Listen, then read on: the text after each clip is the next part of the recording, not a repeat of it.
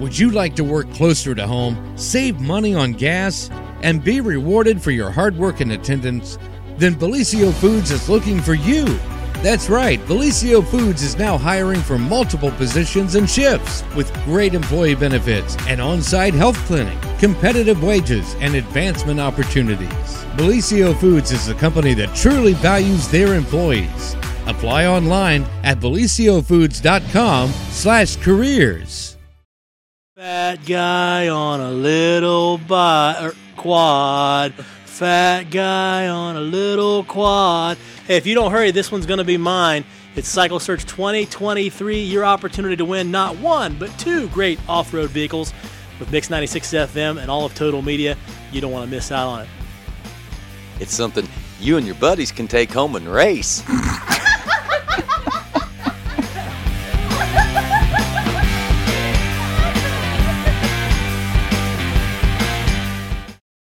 The Jackson County Fair Board, in conjunction with Total Media, proudly present Neal McCoy. Neal McCoy. What really turns me on is the Saturday, July 15th at the Jackson County Fair. VIP track access seats now available for only $30, which includes admission to the fair. Get tickets now at JacksonCOOHFair.com or at the Total Media Studios in Jackson.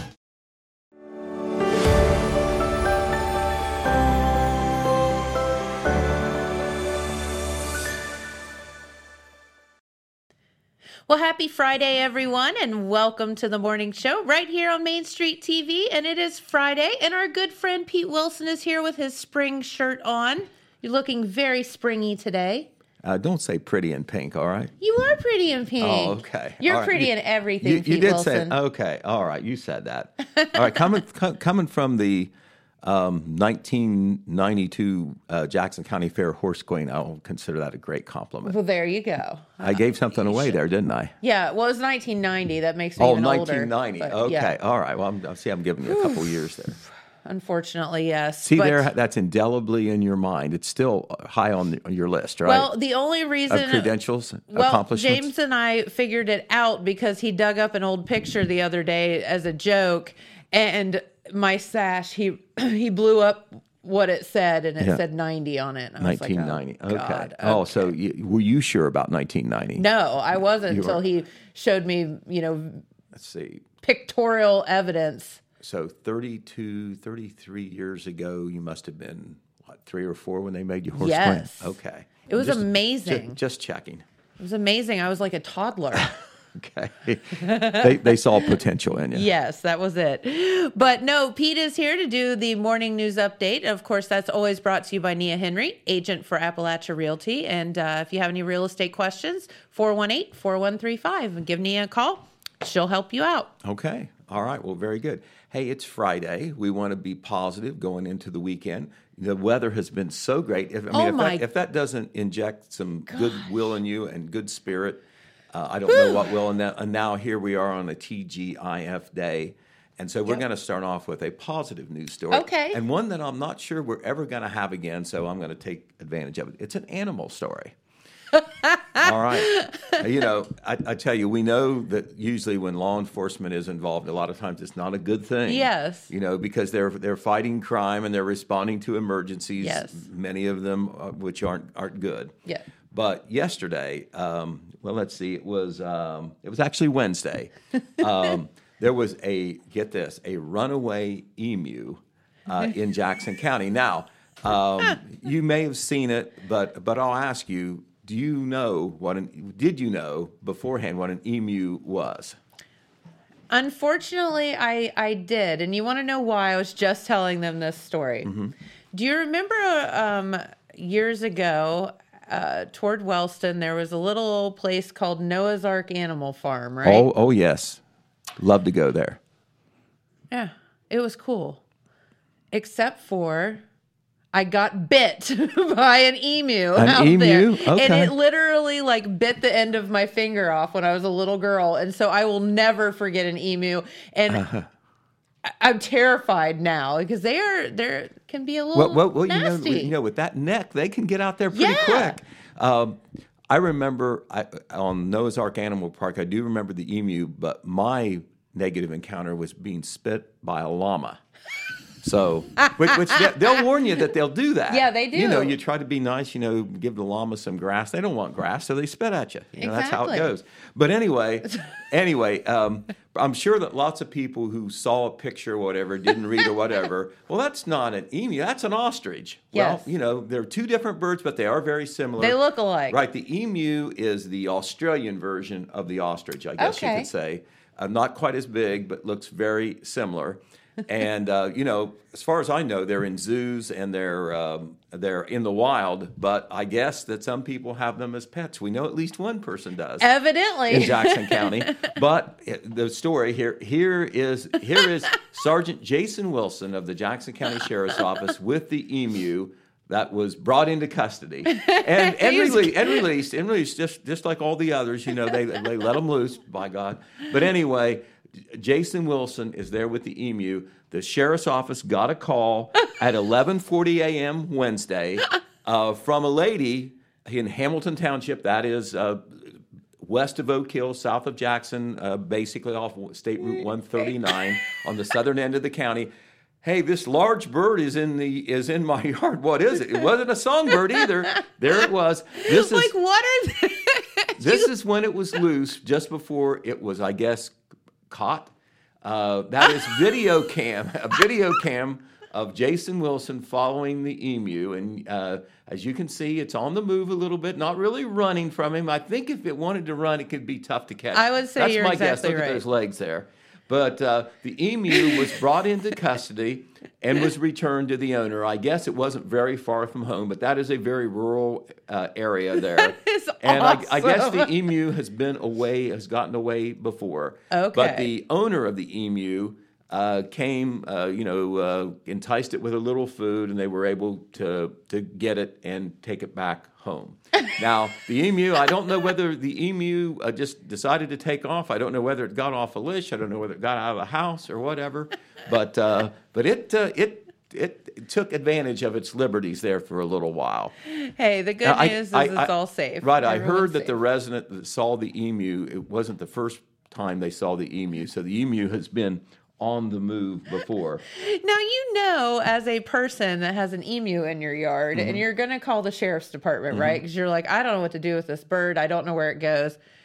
And you're sitting there having that conversation with you, like, how are they going to respond to mm-hmm. this? Are they going to, like, think I'm on drugs or... Right. No, they're going to wonder. They're like, there's a what in your yard? Yeah, unless they have reason to believe you, then you might have to walk the line or do a sobriety test. And, you know, in this day where, you know, so many people are unfortunately on drugs, you know, they're thinking, what's going on here? But anyway, I give Jeremiah Shaver credit. He saw this on the social media. The sheriff's office has a very active Facebook page, but he not only got that story, but he made it better. Made an extra contact, got some extra information, some names of some of the people that were involved. Gotcha. Even the name of the emu, which is Dixie, by the way.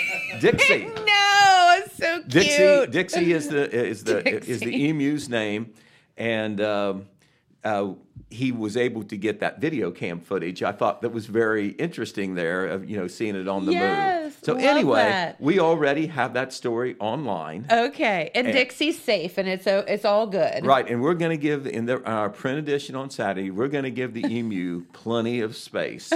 Because it's not a story that walks onto your front page very often. No, right? It is not. Do a double take. Do you know that there's been studies that if you put an emu on your front page, it'll hike subscriptions by 10%. So, are you serious? Oh, I'm sure it will. I'm sure it will. What is that? Oh, okay. Better buy a paper. Right. No, we report everything. You do. Okay. I appreciate we that. Try. I would have loved to have been a fly on the wall in the sheriff's department when they looked at Jason Wilson and said, you have got to go out to this house out in Hamilton Township and try to wrangle an emu. Right. Well, exactly. He said, I'm not a what? I tell you what, they deal with so many, not only negative things, but weird things. You get a call, you haven't been there. You get just skeletal information. So they had a lot of fun with this. Oh, yeah. Because a lot of times, you know, they're getting called about potential violence, a wreck, a fire. What a fun day, you know. Like, oh, yeah. So, fun part of your job. You know, that was fun. I think that was one of probably Jason Wilson's funnest days there. I loved all the Facebook memes thing people started putting out there. It was pretty good. People have fun with that. And we do know that we have at least one emu now in Jackson County. There you go. Now you know. Now you know, exactly. And an emu is not an ostrich. That is the zoology lesson of the day, in case you didn't know. Exactly. All right.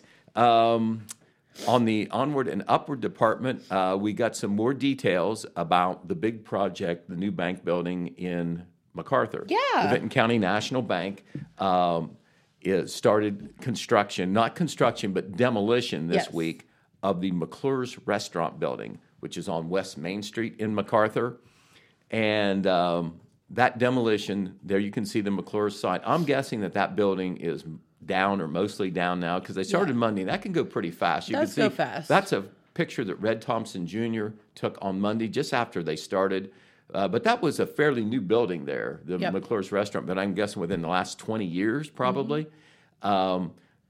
They will clear that site. And once they clear the site and they're ready to go, and I presume that'll be pretty soon, Randy Evans Construction, who built the Jackson Center building over on McCarty Lane. Amazing. Right. He will be spearheading the construction of the new bank building. And we can show you what that's going to look like, Dylan, if you can put that up there. Isn't that going to be... It's going to be gorgeous. It almost looks like a Cape Cod hotel or something on the water. It's really pretty. It is going to be very nice. That is basically going to be the new public banking center for all the customers that come to the home bank up there on MacArthur. The existing bank building, which is much older, downtown, they're almost in the middle of town, it will still operate, but it will mainly be an administrative center. Right. Some different folks there that don't deal directly with the public on retail stuff, they will continue to work there, and this will be the retail banking center.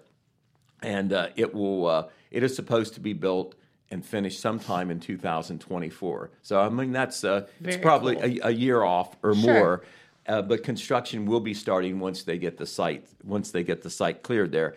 While they're doing the demolition, you know, if it's still going on, and it may be, probably some work is still being done. Be careful when you drive through there, of course. And I guess that a lot of people in the past, because, you know, that building was vacant, it was kind of like a park and ride, an unofficial park and ride. People could park there or whatever. I gotcha. And, and, you know, the bank didn't care. Well, now, they, of course, they don't want you to do that now. It's a construction site. That's a whole different story. Right. So, you know, if you hadn't heard, you know, that parking space is not going to be available anymore. But some details. It's going to be a $2.6 million investment. Wow. $2.6 million. So, you know, it's going to be nice. It will have a lobby that they say is open and airy with ample enclosed office space on both floors. It is two floors. There will also be a dedicated space for both kids and adults. I think it will be similar to what we have here in Jackson, only bigger. Yep. Children will have their own station, and adults can use a digital learning center either independently or with aid from a banker. On the second floor, there will be a conference room overlooking Main Street, additional offices, and a space for employees to enjoy themselves at break time. So it sounds like a lot of the public business will be on the bottom floor. Offices and conferences and like that will be on the upper floor. But I'm sure everybody is going to be very excited about that. There will be 3 drive-through lanes and a separate lane for ATM and express drop. So they've thought of everything. Yeah. Once again, Randy Evans Construction of Jackson, using a design created by P.W. Campbell of Pittsburgh, Pennsylvania, that specializes in bank buildings. Okay. That will be the design plan. And it is expected to be completed, as I said, in 2024. I'm sure as time goes, we may be able to pinpoint that completion date. But, you know, while this is going on, you know, the public should know that they should go to the regular bank building, which is down there on Main Street, closer to the middle of town where 93 and 50 come together. There you go. All right. So good luck to our friends with the Benton County National Bank. It's going to be awesome. On that big project. And, you know, folks maybe down here in Jackson County that don't realize this, Benton County National Bank, you know, they have their main bank. They were established, I think, in 1867 there in MacArthur, started out with a little hometown bank, and that is a pretty big corporation. They've got banks in lots of places. Yeah. And, of course, the banking center down here, in a matter of years, they went from a loan office to a full-fledged banking center in just a few years with the new building. Very nice there on McCarty Lane. Our good friend Amanda Crabtree, who was the general manager here now, has a very important marketing position there. So anyway, we got friends there. All right. The Highway Patrol reported a 3-vehicle wreck that occurred yesterday afternoon. Unfortunately, 2 people hurt, one of them seriously. This occurred on the Appalachian Highway, State Route 32, at the State Route 160 intersection. So you're talking about 5 miles east of Jackson County. There were 32 and 60 and 160 come together there at Radcliffe. Okay. If you go to the right, you'd go to Wilkesville. So toward Athens way. Right. Okay. Exactly. Yeah, yeah. 32 and 160. Oh, that's the intersection. A lot of wrecks happen there, I feel like. Right. Well, I know what you're talking about. And this was one that when a wreck does happen there, often it's when one vehicle is crossing the highway and they basically fail to yield to somebody who's zipping, on 32 one direction to the other, 65 miles an hour down the road, and knowing that they're supposed to, stop and not go in front of you. But this particular wreck occurred at 4:05 p.m. yesterday, so we thank the Highway Patrol for getting out the report on this. But a young lady by the name of Chastity Root, 21 years old, she's from Benton, Ohio. That's actually in Gallia County. Yeah. Was driving a car northbound on 160, was crossing the double-lane highway to go on 160 there on the other side, and the patrol says that she failed to yield to a westbound vehicle being driven on 32 by Brian Neuvonen, age 56 of Albany. He was driving a small compact car. He was the one who was seriously injured in this wreck. Unfortunately, the collision pushed Neuvoner's compact car into a dump truck, which was stopped on 160 waiting for the traffic to clear. It was going to go on to 32, and it just happened to be sitting where the smaller car came careening into it. Well, the dump truck driver not hurt at all, but Mr. Neuvonen driving that compact car. You're not going to win a battle with a dump truck. No. They flew him between the impact of the other car and being forced into the dump truck. You can see why he maybe was seriously injured. They flew Mr. Neuvonen to Cabell Huntington Hospital in the MedFlight helicopter with what were described as serious injuries. Mrs. Roop sustained non-life-threatening injuries. She was taken by EMS to Holzer Medical Center here in Jackson. So that did close down the highway for about an hour for cleanup work and also to clear the scene, of the injuries there when they were treating the scene before they transported them. So we've got that report already online, by the way, and we'll have it in Saturday's paper. All right, this is a report that comes from Jackson Police while we're on the law enforcement front. This occurred out on the Walmart parking lot. Oh, no. And the police department was called out there exactly a little bit less than a week ago on Friday, April the 7th, and it was in the early morning hours. But there was a report. It was at 5:09 p.m. Friday. I was thinking about another incident I picked up. 5:09 p.m. last Friday. Okay. They call the police out there because a person in the parking lot saw a woman slumped over a vehicle where the motor was running, and she had a hypodermic needle in her arm. Oh. That was what they saw, and she seemed to be unconscious. The police responded, and they were able to get this woman's attention. She did come to, and she was 37-year-old Chanel Rollins of Monroe Hickory Road, Oak Hill, and she told police that she had injected heroin into her arm. She admitted that. Sure. Now, police, when they searched the vehicle, they had probable cause to search the vehicle, of course. They found high amounts of fentanyl in the car. And they're thinking that maybe it was really fentanyl rather than heroin because of, her condition. Yeah. But anyway, The amount of fentanyl that they found in four different baggies, not just one, was 5.7 grams, which could kill many people. I was going to say, that's a ton. 5.7 grams of fentanyl. Oh, my. Also, some assorted drug instruments, including other syringes, some other what they call drug paraphernalia, $324 in cash as well. She was taken to Holzer Medical Center Hospital. She's cleared, seems to be okay or whatever, but she faces additional charges now of, could go to the grand jury, but her charges right now are trafficking in drugs, possession of drugs, having not physical control of a vehicle while under the influence, possession of drug abuse instruments, and illegal use or possession of drug paraphernalia. Once again, police believe that she passed out after injecting herself with a hypodermic syringe that they believed was likely laced with fentanyl. Okay. She says heroin, but anyway. Or maybe both. Yeah. So, and that was in broad daylight at 5:09 p.m. at Walmart on a Friday. So you think there was anybody else walking through the parking lot that may have seen all this? Yeah. So, all right. So. All right, then we had this report, Jennifer, in our Wednesday paper on the Board of Elections front.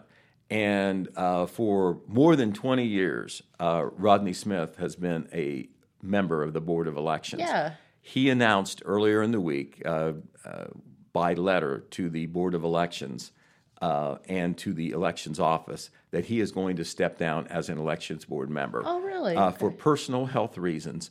And he's going to do it the day after the May 2 primary. He's going to hang in there through that because it's an important time, of course. Sure. And Rodney has been on the board almost as long as I can remember. Remember, there's four members on the Board of Elections, two appointed by the Democratic Party, two by the Republican Party. Rodney was appointed by the Democratic Party and has served for many years. And many of the years he's happened to be the chairman, and he is right now, as a matter of fact.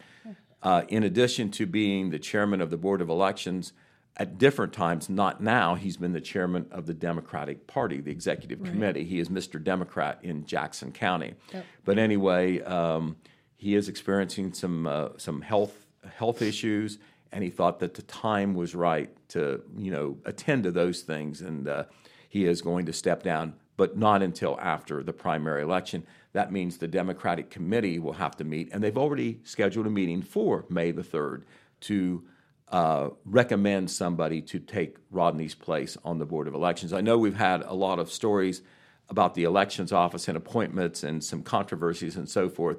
This is not controversial or anything. Rodney is stepping aside for personal health reasons, not because of any disagreements that have been taking place at the elections office or anything. I don't want anybody to infer or speculate that. But the process is kind of the same, as it is when they pick a staff member, like deputy director or director of the parties. It has to be approved by the Secretary of State ultimately, but the parties get to make the appointment, but it is technically a recommendation. Okay. So that will be done on May the 3rd. So, if you are a registered Democrat, you live in Jackson County, you are an elector, which means you're a registered voter, you can express your interest in this, attend the meeting, let the Democratic Party Chairman Lisa Parker know, and you will be considered as a possible board member. All right. Okay, we'll switch to education now. And at the last Jackson City Board of Education meeting, the April meeting is always loaded with lots of stuff, mostly good stuff, because, they're honoring kids, they're honoring achievement. It's a big hiring meeting, too, for the next school year. Okay. And I think this is worthy of bringing on to television.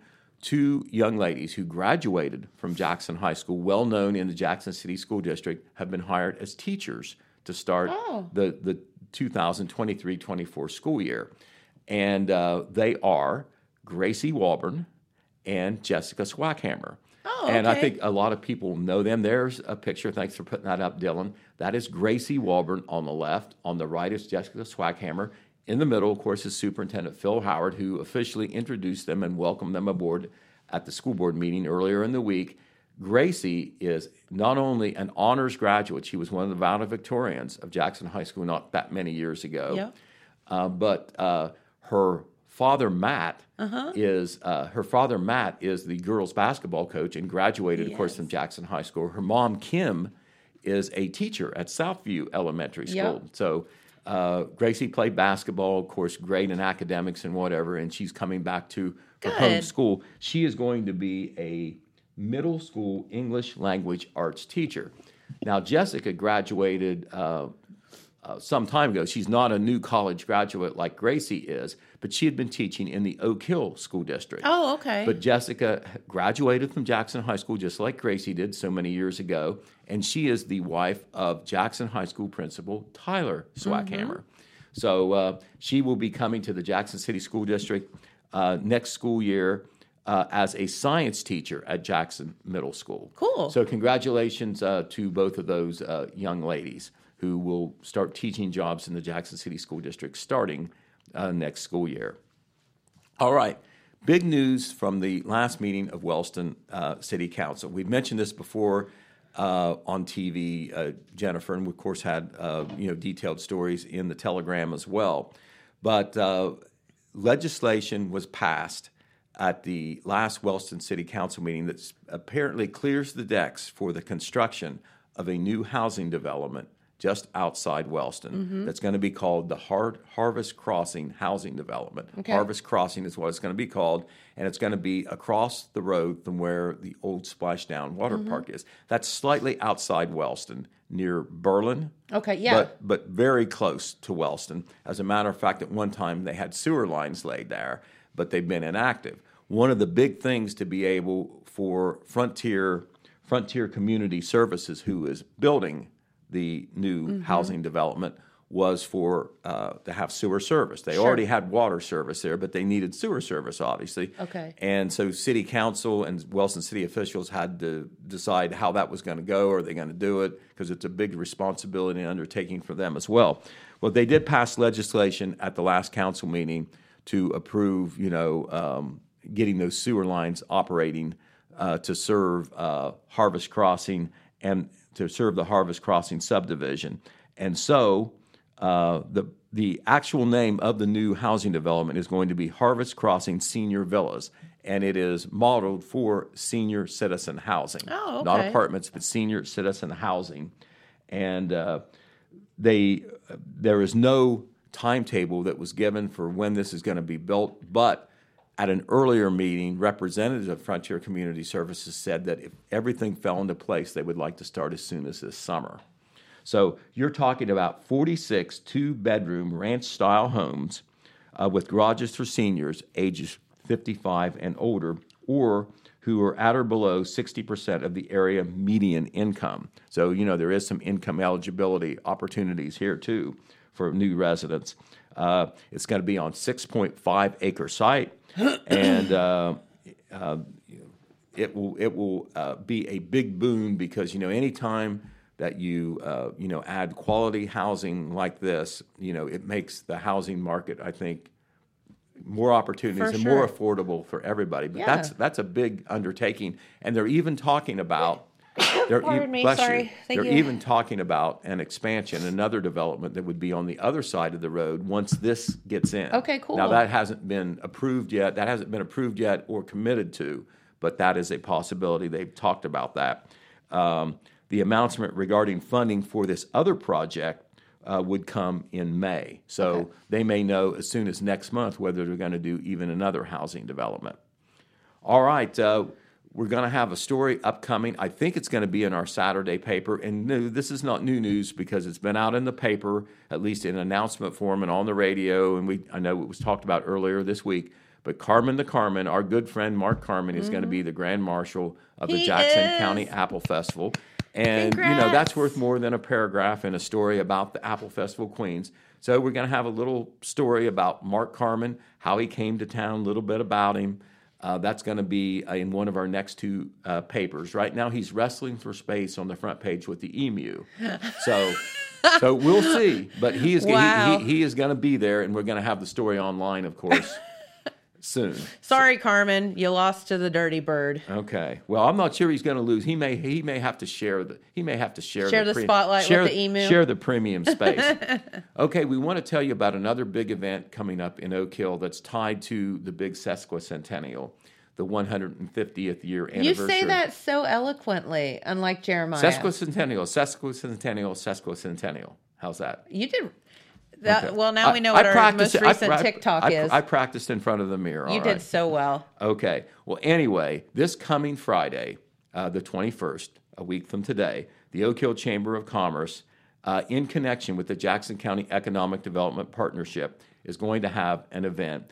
It's really not necessarily a big public coming out event, but it's something that these two groups are doing to, once again, to acknowledge the sesquicentennial and how important it is. But the Jackson County Economic Development Partnership, they usually meet that day. They usually meet here in Jackson at their office. They're going to meet at the Liberty Theater Community Center. Okay. And the chamber is going to be there with them. They're going to have lunch and dessert as well as the meeting. And there will be even 150th anniversary cupcakes. This is a symbolic way where the Entar County and the Economic Development Partnership people, because this committee is a big one. There's a lot of members on it, community leaders from all over the county. They're going to converge on there to help Oak Hill and the chamber celebrate the 150th anniversary. The sesquicentennial will showcase three area businesses which the JCEDP helped expand over the last year, and Total Media will be there. Our radio guys will be there to do a short remote, at least, to celebrate. Awesome. And I know that we will have a reporter on hand as well. Cool. Down there on the 21st. The public is welcome to attend. I'm sure they'll have enough cupcakes for everybody. But it is going to be at the Liberty Theater Community Center. That'd be fun. And it's not like there's any entertainment or anything like that, but it is a public event nonetheless. And we do want to say this as well. The very next evening, there's going to be another event down there. We'll remind you about that next week when we're on television. But that will be the Kenny Valentine concert at the Liberty Theater Community Center. Too. They've changed the time on that now. It's going to be instead of 8 p.m. to 11 p.m., 7 p.m. to 10 p.m. Okay. But it's going to be at the Liberty, and capital F, capital R, capital E, capital E. It is free. Wow. It is a way that the chamber wants to celebrate the sesquicentennial. And that is Kenny Valentine and his band. Uh-huh. Not performing right there. And that is Kenny second from the right. Second from the left, rather. Yep. And Kenny... I'm going to give something away on him. I graduated with him back in 1973. He and I will be celebrating, our class will be celebrating our 50-year anniversary when alumni rolls around. Nice. Kenny was our speaker at one of our previous alumni gatherings when we had our 40th year anniversary.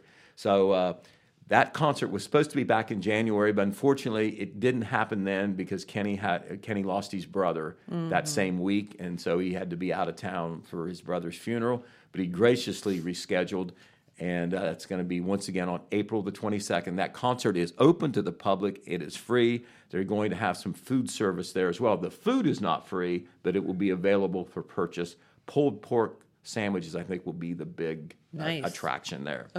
Okay.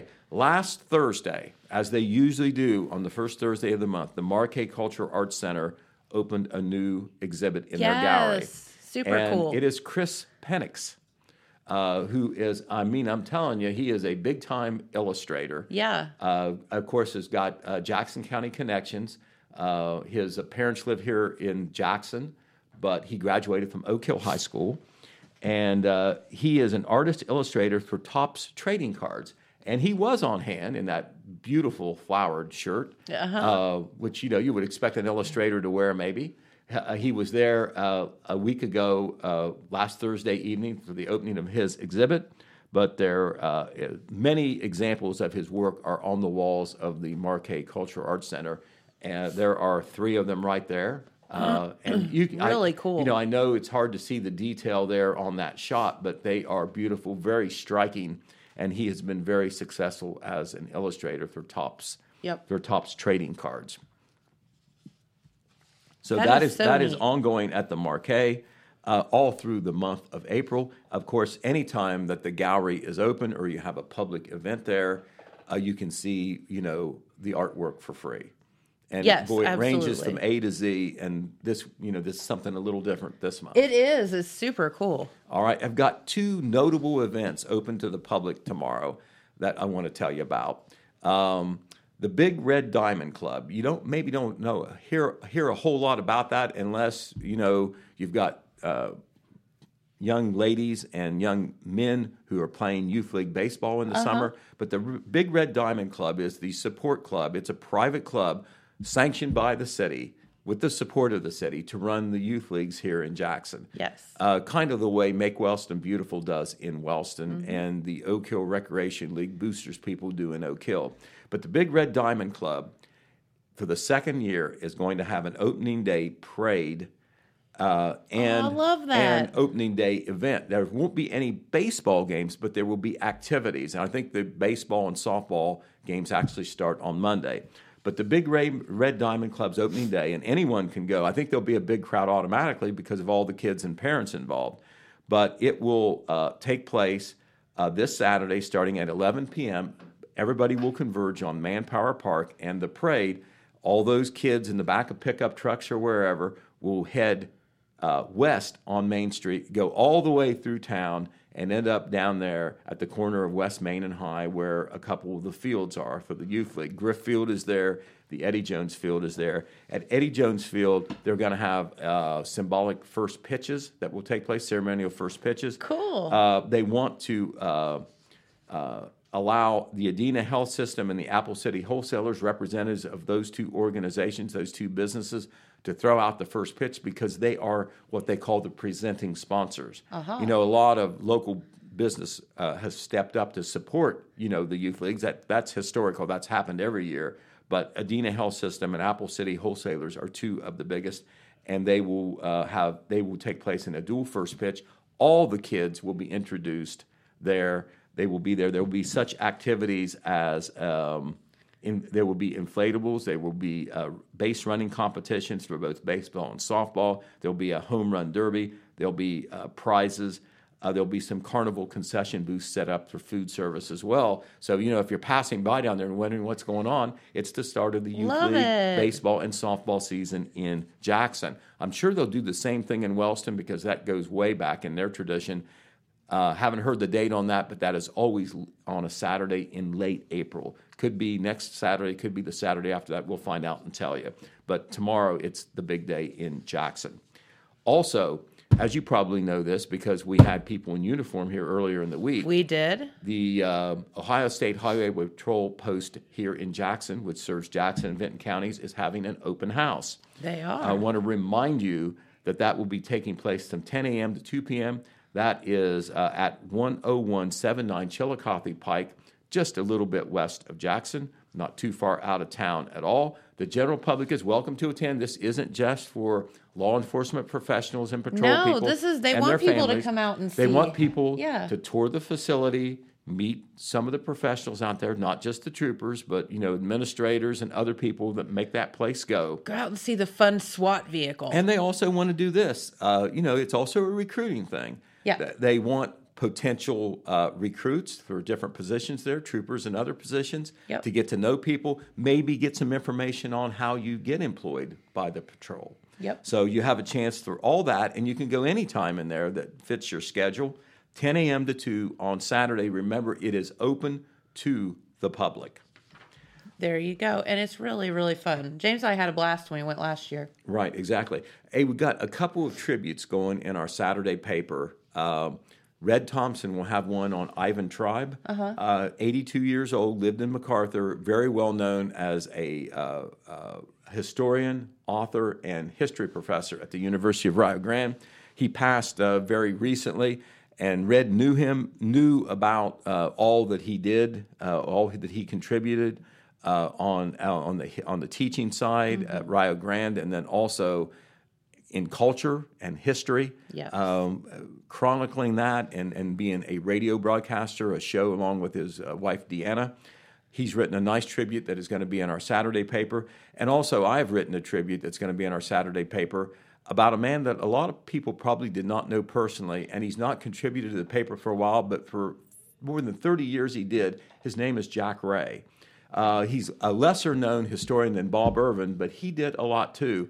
And he didn't write books, but he wrote a lot of articles for the paper. Mm-hmm. And I know that because I was the editor of those papers. Yeah. And Jack was just a guy who, especially after he retired from General Mills, he wanted to contribute. He loved history, and it wasn't enough for him just to read about it. He researched it and then turned in his articles to the paper. He wasn't concerned about being paid or anything. He just wanted to share. Sure. And when you have somebody like him and somebody like, of course, Bob Irvin, they're so precious because if somebody doesn't write and preserve local history, absolutely, it's not going to be there for the next generation. Yep. It may never, who knows, it may never, ever be told because it just doesn't pop onto a page. You've got to research it. So anyway, Jack Ray, the reason that I mention him, he died on Easter Sunday at the age of 90, and it happened to be his 90th birthday on top of that. And he was just a good man all the way through. I considered him a friend. He also wrote inspirational articles, too. He was a Christian man. And, you know, I'm not sure it was a coincidence that he passed on Easter Sunday because he might be, yeah. Because he was certainly a Christian, yeah. And he wore his beliefs on his sleeve.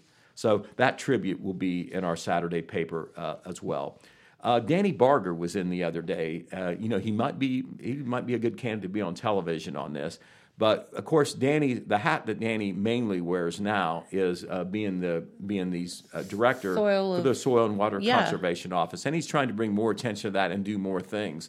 But he also has joined the Scioto Township Volunteer Fire Department out there. Oh, okay. And they are going to have. We'll tell you more about this in an upcoming show, but they are going to have an informational event on Sunday, April the 30th. It will be at the Scioto Volunteer Fire Department on State Route 776, and it's going to be a nice event. You know, they're going to have food there. Adult admission will be $8. Children under 12 for $5. There will be food service there for that price. But in addition, the firefighters are going to be there. They want people to meet the firefighters, and just like the patrol, the fire departments are recruiting actively too. Absolutely, they need more people for the Scioto Township Fire Department. I'm not sure that there's very many fire departments around that couldn't use some extra help, and this will be an educational thing. It will be a fun thing, but it will also be a recruiting thing for the Scioto Township Fire Department. And Danny and other folks out there, Aaron LeMaster, I think, is the chief, gone to a lot of trouble to put on this event. So I hope not only township people go, but people from around the area go as well, because these fire departments help each other at fires. There's lots of mutual aid situations. And, you know, I can't stress this enough. Most of the firefighters in Jackson County are out and out volunteers. Yes, they are. All right. And much appreciated. Right. We want to tell you that the Apple City Players have announced their cast for their next play. It's going to be called Play On. It will be a comedy. And some of the people who will be playing those roles are Ty Wells, Kim Seitz, Doug Sharp, Bethany Sarah Penix, Ella Willett, Adams Hollingheads, Race McLaughlin, Allison Morrison, Allison Aldridge, Ryan Spriggs, and Elena Houston. Congratulations to those folks. They're volunteers, too. They're not paid actors, but they're going to spend a lot of time learning their lines and getting ready to put on a quality performance at the Marquee. I don't have the dates for that play yet, but they've already started their reads and all like that to get ready for it. And, you know, they're going to be up there on the stage in front of the bright lights with a chance to shine and also not to shine. So give them a lot of guts for being willing to do that. Yeah, and, I mean, I do, because that would be terrifying. June 9th, 10th, and 11th. Thank you very much. I didn't know the dates. They hadn't posted them yet. June 9th, 10th, and 11th. So that will be right after all the Memorial Day stuff, so that's a nice weekend to pick. June 9th, 10th, and 11th for the Apple City Players production of Play On. All right, and you know what? I've not been to every one of their productions, but I've not been to one that wasn't good. Yeah, absolutely. And that needs to be stressed because it's still a fairly new thing. A lot of talent here in our area. All right. Hey, Pete, can we do the clue? Let's do the clue because I know a lot of people are wondering. I think we're getting close, aren't we? We're getting pretty close here, Pete. Right. We are on day 40 of the 2023 cycle search. And I think this is week, like 7 or 8, or I think probably 8 at this point. But today's clue is a doozy, so you got to listen up. All right, here we go. One of the state's most protected lands over 17,000 acres strong. Pull over and get out. You shouldn't have to look long. Ooh, okay. They are telling us something, aren't they? One of the state's most protected lands, over 17,000 acres strong. Pull over, get out. You shouldn't have to look long. Okay. I think there's going to be a lot of Googling going on. That's what I was just... So I pulled in this morning. I ran into JJ in the parking lot. I'm like, what park has 17,000 acres? And he's like, I don't know. Well, I so, yeah, it's written. Start Googling. It's written somewhere because someone wrote a clue. Yeah, that's exactly right. I mean, somebody has to know that somehow. And then did you talk about the Cub Scout chicken noodle dinner? Were we going to talk about that? You know what? That is one that I didn't know about, so you tell us about it. Well, there you go. Our Cub Scouts were in yesterday to talk about that, Pete. Chicken noodle dinner and cake auction. This is their big fundraiser for the year, and that's tomorrow. Dinner starts at 4 p.m., cake auction at 6:30, and it is to support our Wellston Cub Scouts. It's at the Wellston Hope United Methodist Church, which is 219 East 1st Street in Wellston. Dinner is only $8. That's your chicken noodles, that's green beans, mashed potatoes, and your drink for $8. Okay. And you can get carry out as well. So right. Well, I tell you what. Support the kids. Chicken noodles. Have you ever run into anybody that doesn't like chicken noodles? Not one person ever in the history of ever have right, I ever right. And I tell you, these places, they piling on. It's plenteous. Yes, they do. That's right. So get out there and support the kids. It's win-win. And through a good cause. And, then you don't have to cook that night, right? That's right. Exactly. Okay. Tomorrow. All right. Well, we do have a couple other things I want to tell you about going on this weekend. There's increasing activities going on at our fairgrounds in both Jackson County and Benton County.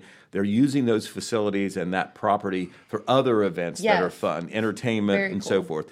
Well, there's going to be a big event at the Benton County Fairgrounds this weekend. It's actually going to be Saturday, only Saturday. They're calling it the Junior Fair Spring Fling. Okay. And it will be lots and lots of music.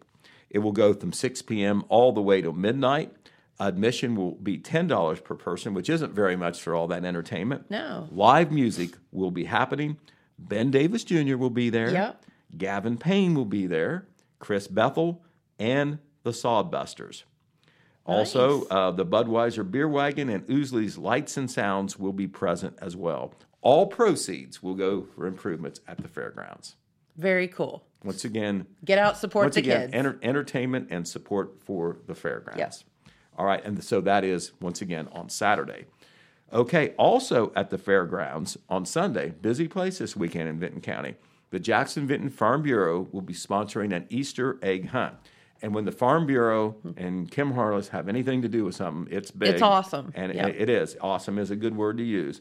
But that Easter egg hunt, 1 week after, because you've probably eaten all your eggs, right? So this is another shot at it. It will be Sunday at 1 p.m. at the Benton County Fairgrounds. That's, of course, just north of MacArthur on 93. Registration will be at noon. So, go a little bit before, go in time to register. Because I'm sure that if you register, you have a chance to win some other things, too.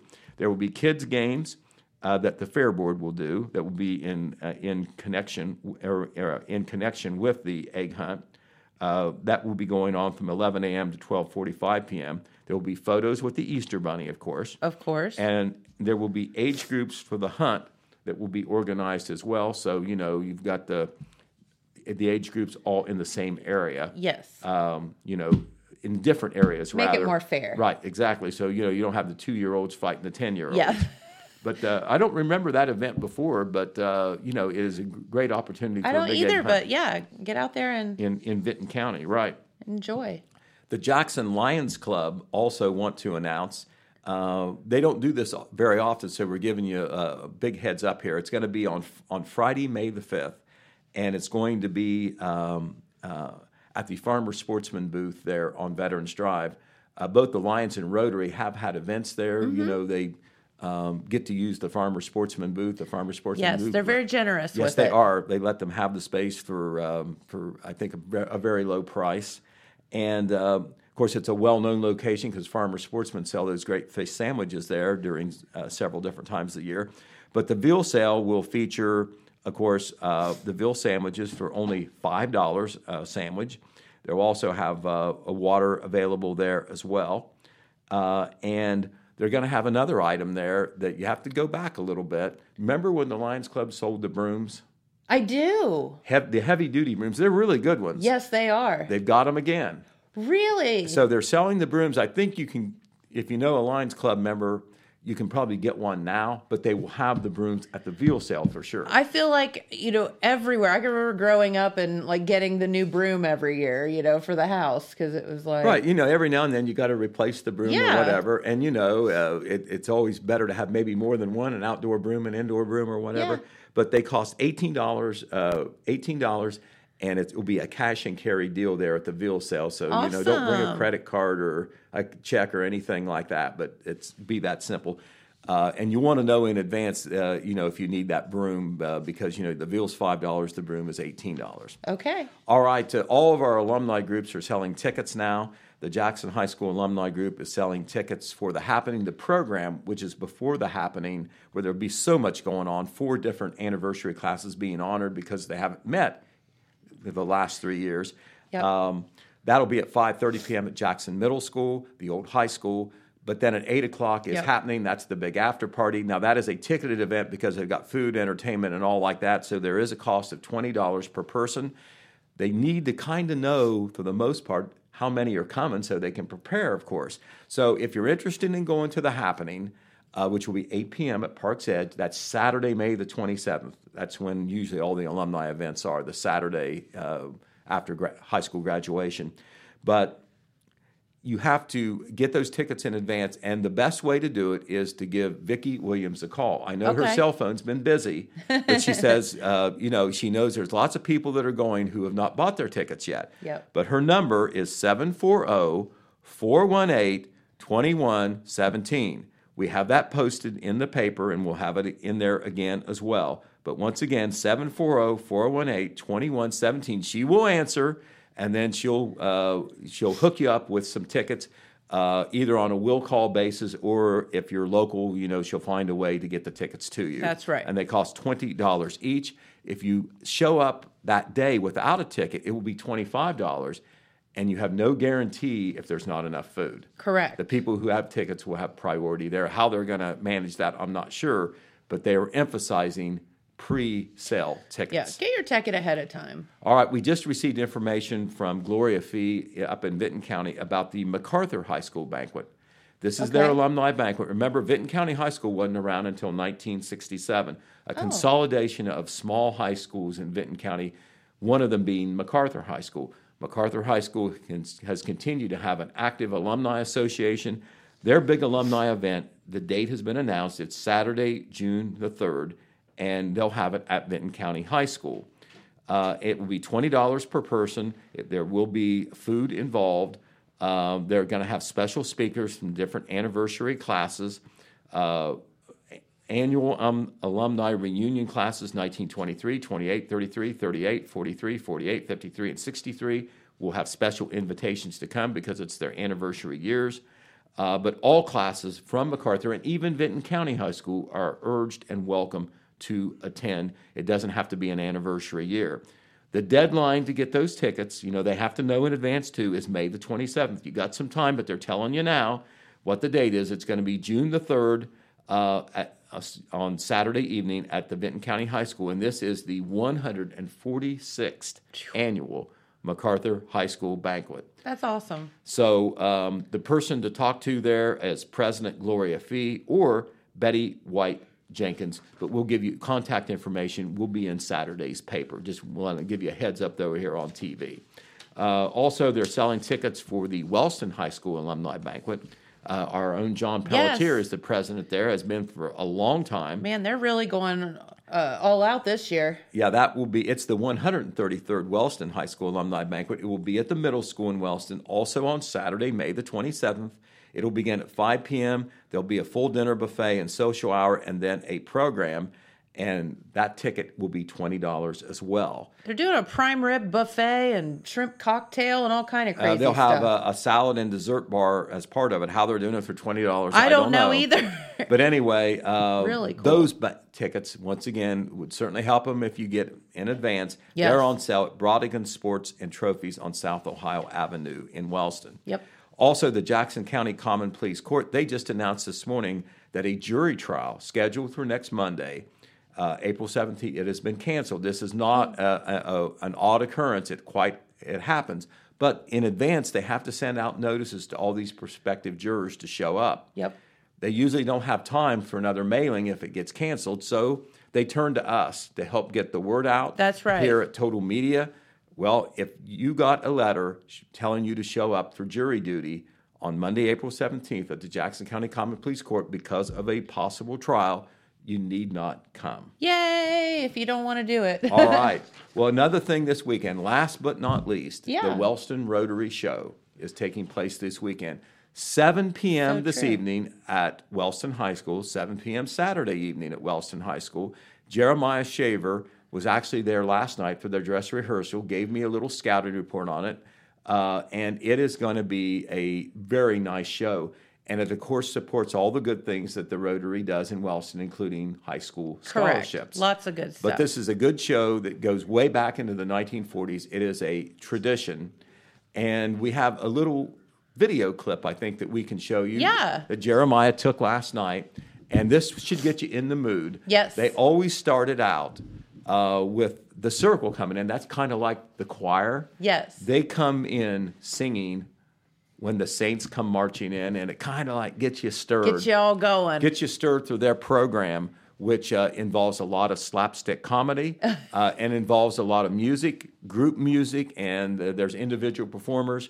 The end men are very funny. Tim Jones is one. Greg Sheets is one. Brian Calebs is one. And I can't think of who the other one is. I didn't bring my list, but the end men are kind of the comedic pillars there. Yes. And it's all under the direction of Dorothy Riepenhoff, who is behind a lot of the music things that happen in the county, especially in Wellston. And Dana Lockhart will be playing a key role this year as well. I know she always sings, but she's going to be the interlocutor this year, basically, kind of like the MC, as well as one of the main singers. So that's at 7 p.m. both this evening and on Saturday evening. And you can get tickets. I know that they have ones that are kind of like up front. Yes, it's general admission is free. They changed that several years ago. So, I mean, there's not even a cost to attend for general admission seating. I know that they'll have concessions for sale there as well. But if you want premium seating up front, they're going to have some tables. Those seats cost $10 each. But there's free snacks that are there, though. You don't have to go to the concession stand and buy anything. That's right. And so, once again, that is 7 p.m. this Friday and Saturday at Wellston High School.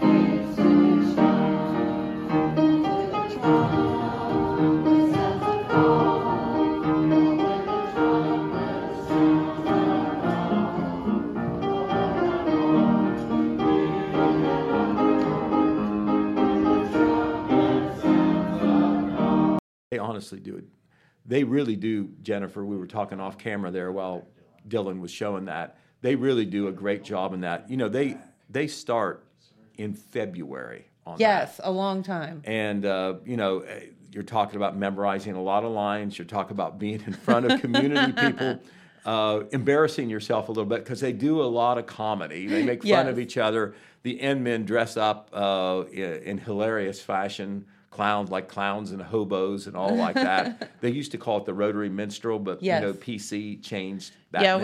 We can't be politically. Got to be politically correct. They call it the Wellston Rotary Show now. Okay. So anyway, that once again is this week. That is a good way to spend an evening while supporting another good cause. I give props to the Wellston Rotary Club for keeping that going because, you know, frankly, there's not as many people involved in the service clubs as there used to be. Mm-hmm. You have to, you know, recruit community people to be there. You know, some people don't even want to come to a weekly club meeting. No. You know, you're talking about coming to rehearsal several nights a week for a long time. For a couple months. So, you know, give them a lot of credit. And we talked about this earlier in the week, but remember the murder mystery Yes. But the Jackson Rotary is, I believe, this Saturday at 6 p.m. at the Marquet. That's right. A night at Glittersby's. Okay. And you can participate there. You get a meal and get to be part of the murder mystery for $25. $25. Yep. Their entertainment, I'm guessing interactive entertainment. Yes, very and much now, so. Now, how can you go wrong? You can't. Rowdy's is going to give you the main meal. Yep. And then the treatery is going to give you desserts. That's right. Enough reason to go right there. Exactly. And BYOB. So, you know, whatever you want to do. Okay. All right. Very good. All right. Well, Pete, thank you. Hey, we made it. TGIF. We did. Yay. Have a great weekend, everyone. Weather, a little bit of rain in the forecast, but other than that, still some pretty mild temperatures. Right. So we'll take it. Right. All right. Well, have a great weekend, Pete. Okay. I will do that. You do the same. Thank you. All right. And we will see you right back here on Monday. Enjoy your weekend, and thanks for watching. All right. Bye-bye. This just in. The Telegram News has a new website, thetelegraMnews.com. Same dedicated coverage. Same trustworthy news with a brand new look. Covering Jackson and Benton counties and surrounding areas. Locally owned and operated, thetelegraMnews.com has its finger on the pulse of the community. Stay up to date on local events, high school sports, and breaking news. ThetelegraMnews.com. Subscribe today at thetelegraMnews.com. Check it out.